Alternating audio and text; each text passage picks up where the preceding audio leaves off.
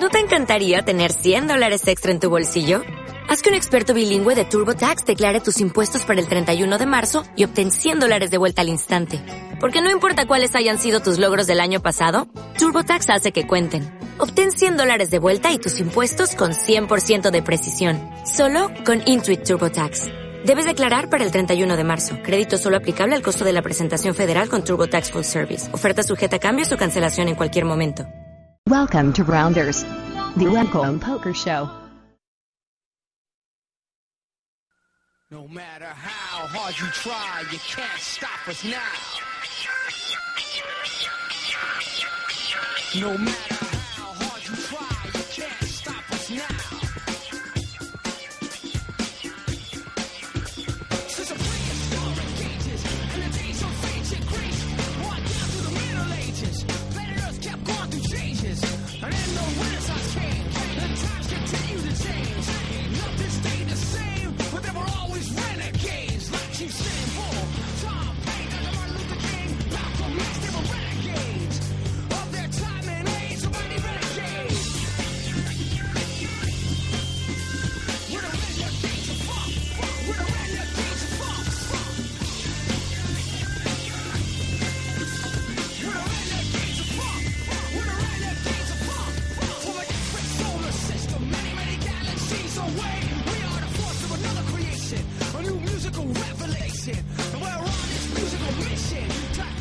tardes, soy Will Saez.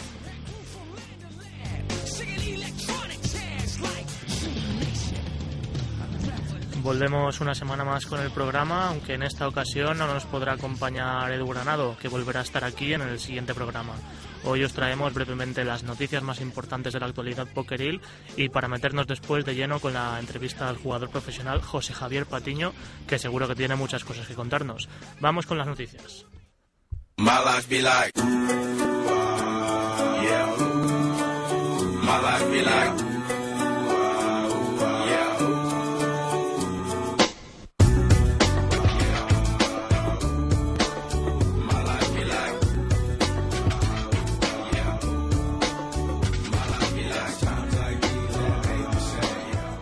Empezamos destacando el buen pie con el que empezaron los españoles el mes de marzo en cuanto a pinchazos online.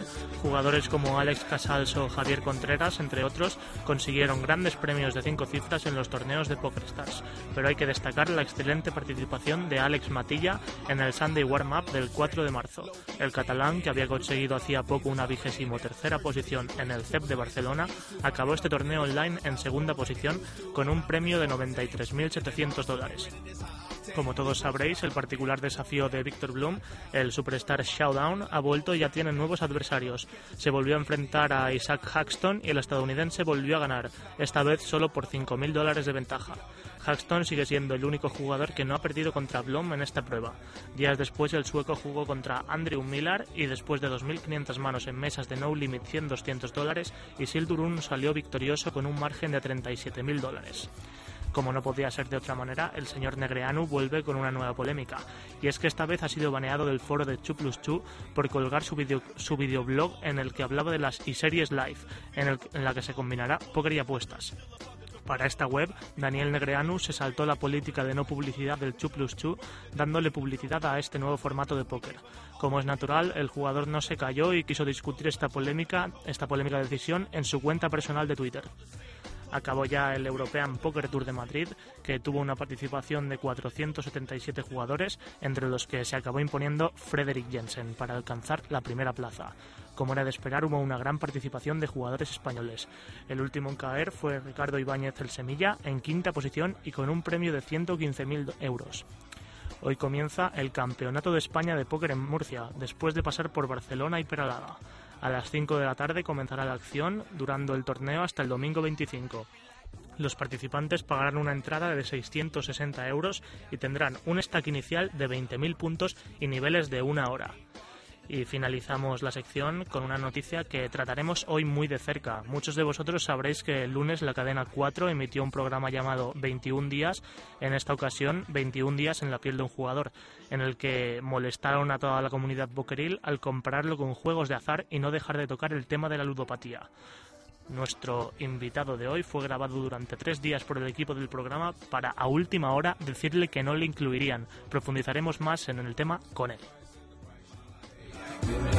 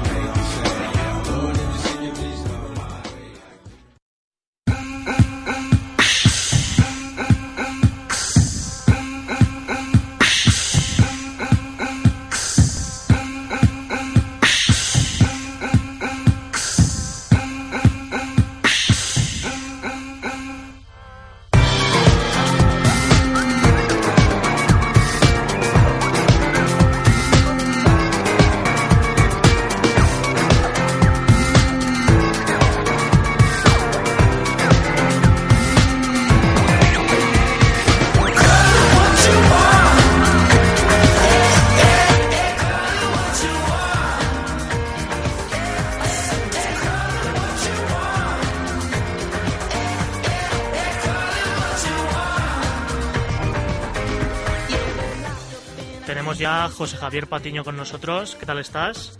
Hola, muy buena, muy bien. Bueno, bienvenido al programa.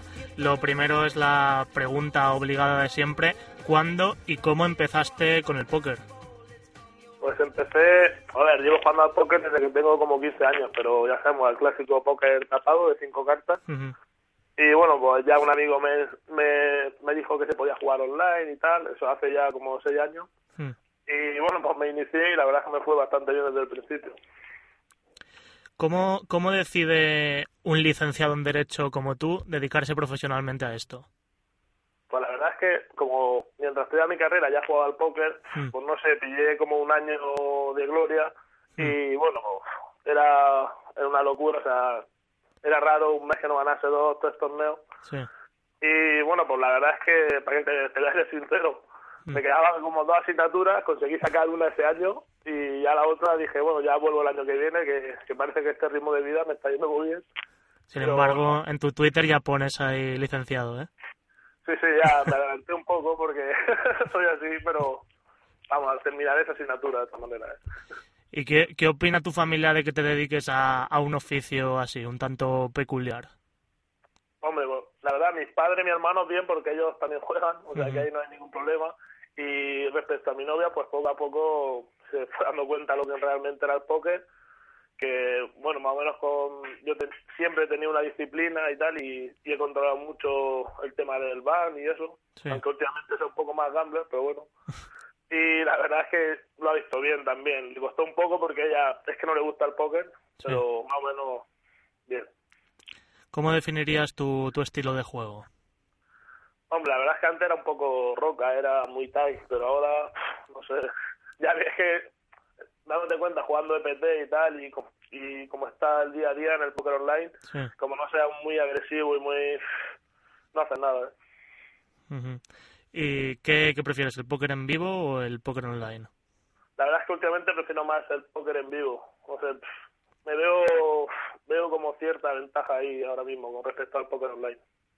¿Y eso? Explícate un poco sobre eso. No, no sé, antes del póker online, pues yo que sé, la verdad es que to- más o menos digamos que en la época en la que, por ejemplo, cuando Barico empezó que era, era un crack, más o menos digamos que yo también tenía un estilo de juego similar a él Ujú. y sí que teníamos mucha eh, teníamos mucha ventaja respecto a los rivales. De hecho, vamos, los resultados lo demuestran, pero ahora Sí. ya cualquier niño te sale ahí que, que te hace un milagro, ¿eh?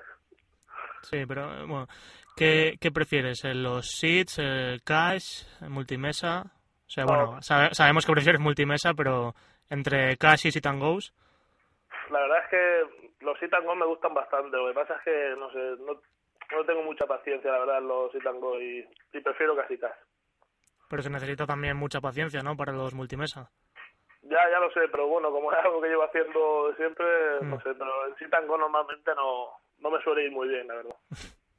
¿Qué opinas, cuál es tu opinión sobre las escuelas de póker online? ¿Crees que sus estrategias son estrategias ganadoras a la larga? Pues hombre, están demostrando que sí que son estrategias ganadoras. Lo que pasa es que yo si- sinceramente no, vamos, ni intenté ni me metí en ninguna escuela online y no tengo mucha información ni, ni sé mucho sobre el estilo de juego. Pero vamos, creo que sí que son ganadoras porque lo demuestran. Eh, bueno, me sorprende que, al contrario que la mayoría de jugadores famosos, tú no tengas un blog o una web personal. ¿Nunca has pensado en crear una para compartir tus progresos? La verdad es que no, y siempre fui muy dejado para esto. De hecho, en foros quizás hace como un año y medio o así que, que entré en el primer foro. La verdad es que no, no sé, nunca me he preocupado de eso, sinceramente. ¿Cómo, ¿Cómo crees que va a afectar a la comunidad pokeril la nueva normativa de juego y cómo te afectará a ti en particular? Bueno, para mí me ha afectado muchísimo porque no estoy dispuesto a, a salir de España, o sea que imagínate. Mm. Y bueno, pues nos va a afectar a todos. Aunque realmente ahora mismo no sabemos, ahora se supone que se va a prorrogar un poco más. Bueno, o sea, es una incertidumbre que todavía no vamos a saber, pero que nos va a afectar bastante porque no creo que esté dispuesto a salir, bueno, no creo que todos los jugadores regulares estén dispuestos a salir de su país. Yo, vamos, yo por lo menos seguro que no. Tú tienes claro que no vas a salir. Ah, no, seguro. Bueno, para los que no lo sepan, Patiño ganó el año pasado el evento 31 de las Scoop de Full Tilt Poker con un premio de casi 90.000 dólares. ¿Qué, ¿Qué sentiste cuando ganaste este torneo? Hombre, pues la verdad es que no me lo quería. Bueno, te rectifico, fue en Poker Star. Ah, perdón, perdón. Ah, pero normal. Y bueno, la verdad, pues qué quieres que te diga, yo estaba ahí, era el premio más grande que al que octavo, ya Sí. me refiero quedando pocos jugadores, Hmm. y yo estaba pues como loco queriendo hacer deal, queriendo hacer pasta urgente porque Claro. veía que tenía mucho que dinero en juego. varianza. Sí, sí, había muchísimo y quería reducir varianza. El problema es que ya un momento en que me puse ya con muchos puntos, muchos puntos, ya ni propuse nada porque veía que lo ganaba, sinceramente. Mm. Entonces, ha sido este tu mayor pinchazo, ¿no? Sí, sí, ese fue el mayor pinchazo, pero como doblando al segundo, o sea que, pues, Y en vivo, ¿qué, ¿cuál ha sido tu mejor pinchazo?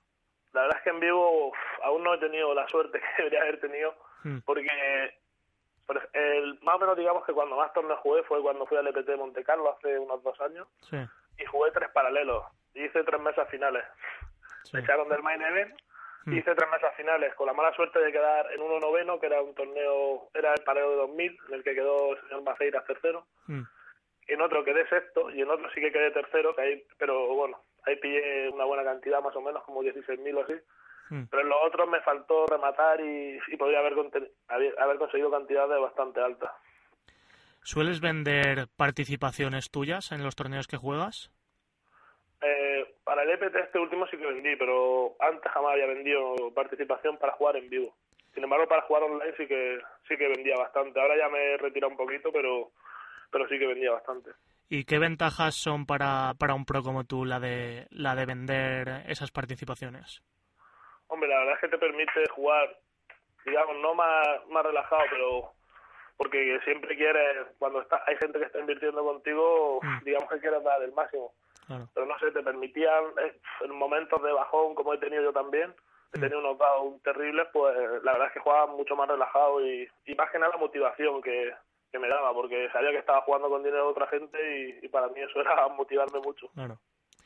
¿Qué nuevos proyectos o qué nuevos torneos tienes pensado jugar este año o el próximo? Por el momento seguiré jugando el circuito de la estrella Mm, y posiblemente el viernes sí. eh, también jugaré el CEP en Murcia, no lo sé seguro, eso ya no depende de mí, porque se supone que era un fin de semana para pasar con mi novia, así que ya si, si me da ese regalo de ir, pues, pues iremos. O sea, el viernes mañana, ¿no? Sí, sí, mañana, Mm. ya no lo sabemos, para que vean la incertidumbre que tenemos. ¿Y piensa, no piensas ir a Las Vegas a las World Series? La verdad es que eso sí que es una asignatura pendiente más que la de mi carrera casi, porque vamos, aún no he ido, he tenido muchas opciones de ir, sobre todo en momentos en que he estado mucho mejor, digamos, tanto económicamente como moralmente, Sí. y bueno, no he ido, no he ido aún, y este año pues podría haber sido el año, lo que pasa es que, no sé, este año no, o sea, no me veo muy motivado para ir. ¿Y en el extranjero piensas jugar algún otro torneo? En el extranjero no creo. Estaba planteando de ir a Nottingham, que creo que había un torneo muy bien, muy bueno, Sí. Pero finalmente no creo que vaya. Ya jugaré el circuito de España y ya. ya Mm.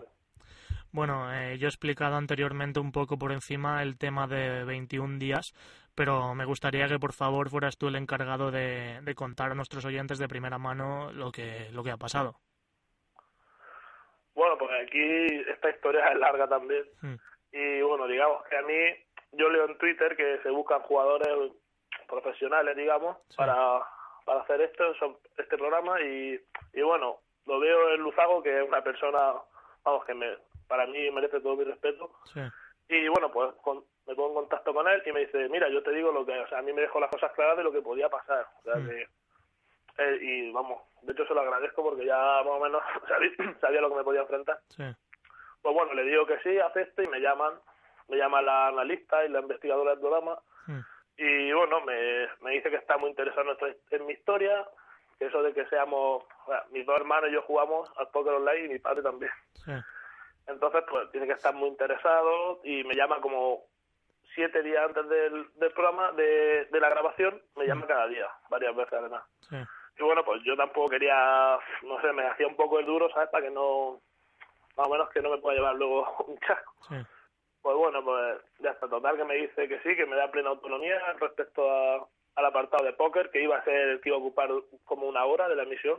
Sí. O sea, digamos que en este en este programa iba iba a salir Blackjack, algo de Blackjack que era sobre todo la estrategia y la aplicación matemática, Que no ha salido al final, ¿no? que no ha salido por, por el mismo motivo que a mí, ahora te lo explico. Sí. Eh, Blackjack, apuesta hípica y Sí. póker. Entonces a mí me dicen que el Blackjack y la apuesta hípica va a ocupar cada uno un 10-12% de la emisión, ¿vale? Sí. Y el resto es para póker y que me iban a dar plena autonomía.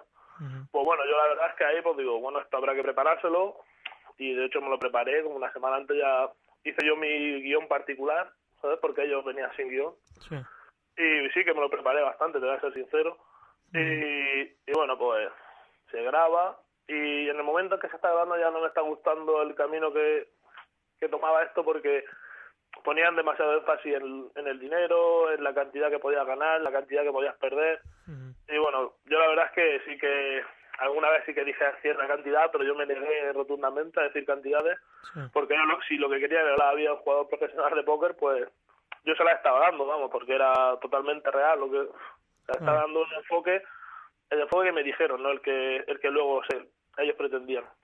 Bueno, pues durante tres días aquí grabando y después de meter en medio también a mucha gente, organizar un sit and go con amigos durante un día entero, pues bueno, yo no sé qué quieres que te diga, me he llevado la verdad una decepción terrible por eso, porque por mí también, porque le he dedicado muchas horas, pero sobre todo por ellos, que estaba toda la gente ahí esperando en pantalla, Claro. gente que tiene que trabajar al día siguiente para ver para ver el programa y, y no salió.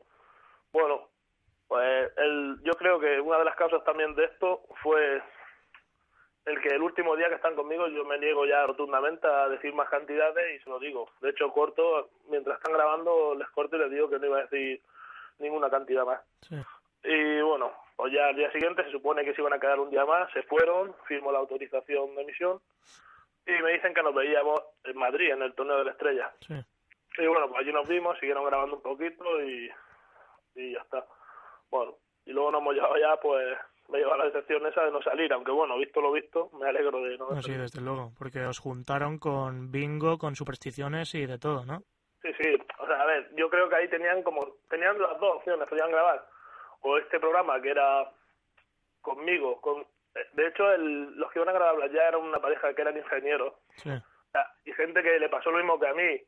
O sea, que lo hicieron todo, no era desde el plan matemático, el plan, ¿sabes? Dando mucha explicación, no era en plan ludopatía, como, como se ha visto. Sí. Y lo hicieron de esa manera y, y como había dos, dos analistas, una de ellas, una de ellas la que se puso en contacto conmigo y con esta, este, esta pareja de Sevilla, Sí. pues la verdad es que, bueno, al decidir el programa, darle el enfoque a, sobre ludopatía y esto, pues a nosotros nos quitaron del medio más que nada porque vieron, o sea, que era nuestra profesión y vieron lo que realmente nosotros estábamos haciendo, que no, no, no, no cabía ahí, vamos. De hecho, yo lo dejé claro, que si me mezclaban con, con cosas como bingo, ruleta y eso, que, que sí que, ahí sí que podía yo reclamar. O sea, que han buscado más, digamos, el lado morboso del asunto, ¿no?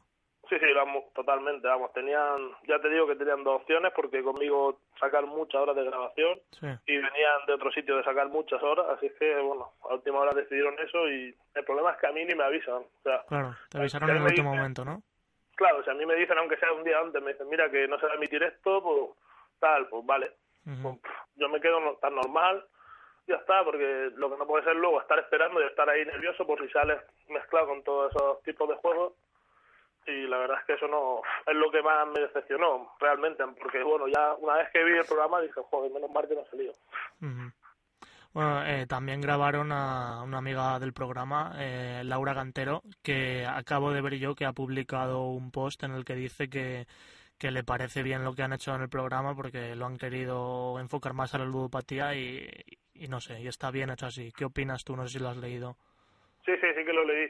Sí. Bueno, la verdad es que lo que dice también lleva razón, que le han querido dar ese enfoque y gracias, bueno, ella la verdad es que su imagen tampoco sale realmente dañada. Digamos que la imagen de Paquita sí que, de Pela Negra sí que sale un poquito más dañada porque yo sé, yo que estuve grabando con ellos sé lo que pasa ahí y sé que se distorsionan mucho todas las cosas Mm, porque en el momento en que ella te, o sea, Adela te hace mucho, te gesticula mucho y te pone mucho énfasis en lo que ella quiere, ¿sabes? Sí. Y, y te empieza a sacar una información que realmente no, no debería de darla.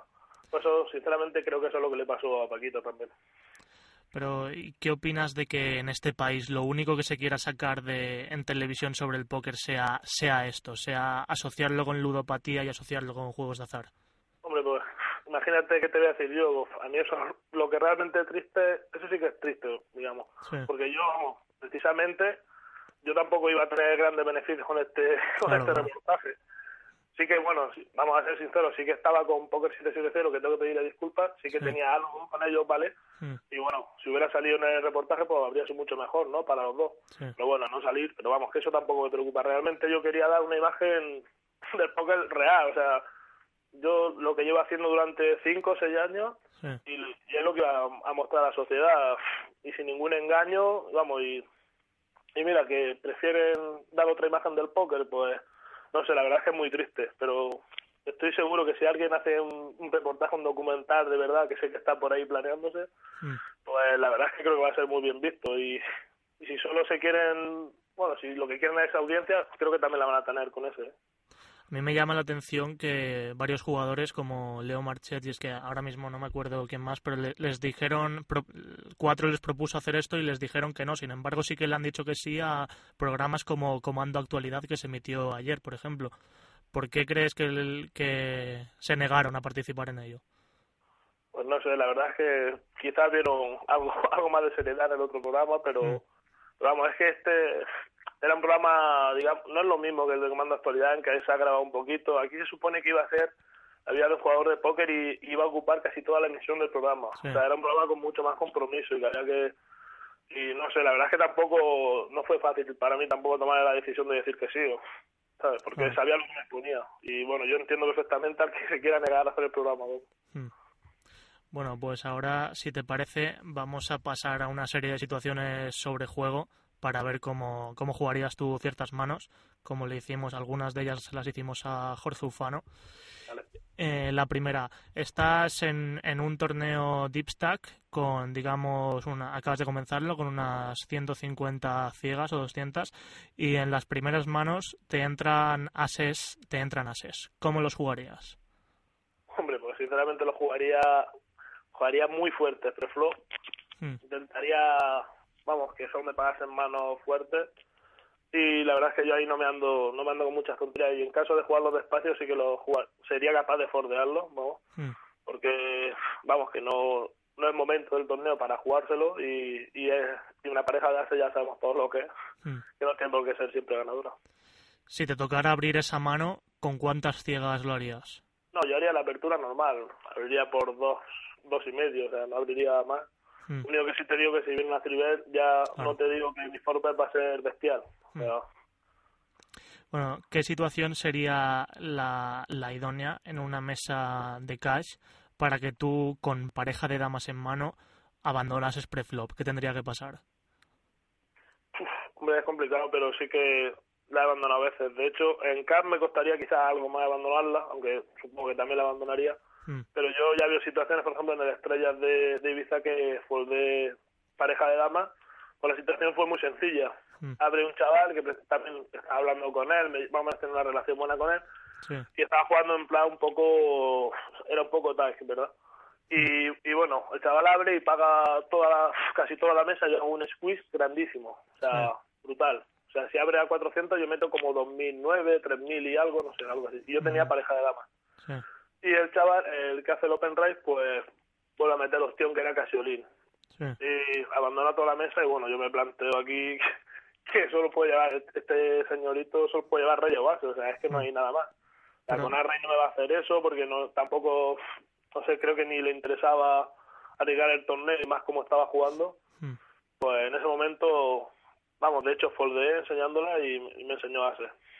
Pero, ¿En qué etapa del torneo estabais?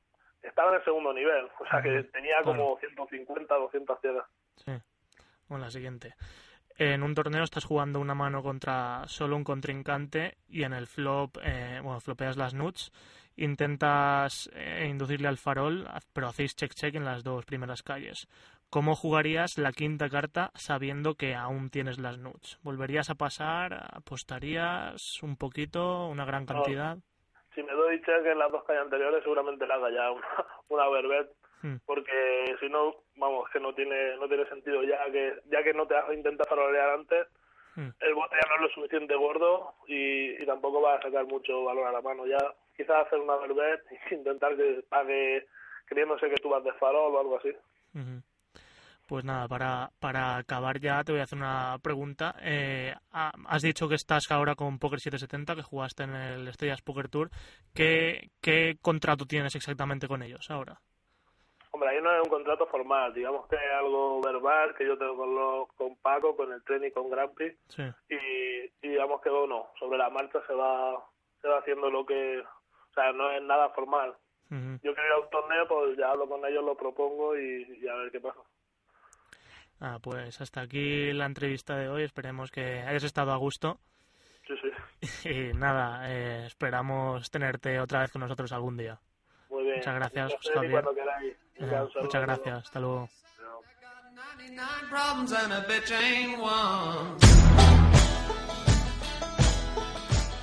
Bueno, pues hasta aquí el programa de hoy. En, dentro de dos semanas nos veremos. Esperemos que os haya gustado la entrevista. Que he sufrido un poco sin Edu, pero bueno, espero que haya quedado bien. Muchas gracias y buena suerte en los mesas.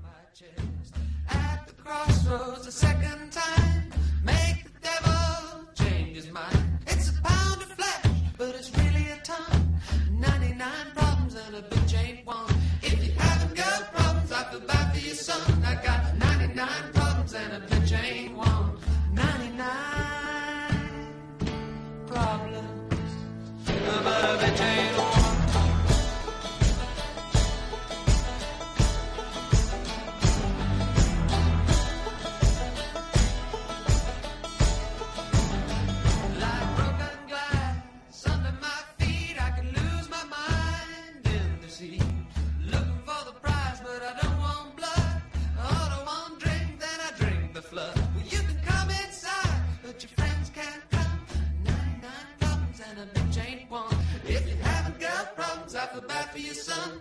99 problems and a bitch ain't one. I got 99.